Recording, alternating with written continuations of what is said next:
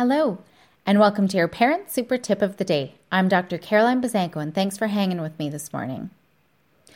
I know I've said this so many times, especially lately, but I can't stress enough that until your kids feel you understand them, there's no other parenting strategy that's going to work with them. You can punish and reward until the cows come home. But unless you know that you take that time and show empathy, those kids are never going to feel that anybody ever understands them. But what's more important for today is that listening to your kids help them feel worthy.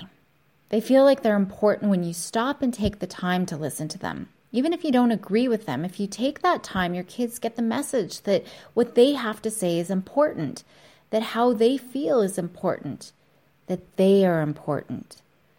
In my own experiences, I've always had this undying need to be the best because then, if I was the best at something, anything, then maybe I'd be accepted.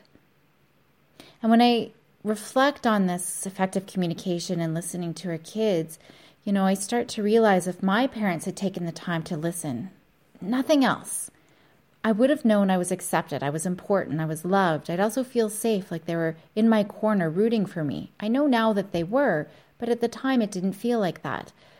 After all the shushes I got growing up, I have lived my entire life with this crippling social anxiety.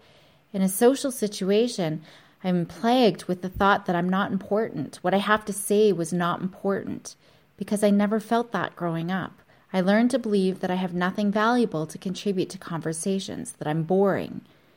Maybe this is why I pre- love presenting so much. It's a medium where I actually can feel heard. But if I had felt heard and listened to, and my parents had taken that time when I was a kid, maybe I wouldn't have had such significant anxiety and especially social anxiety growing up.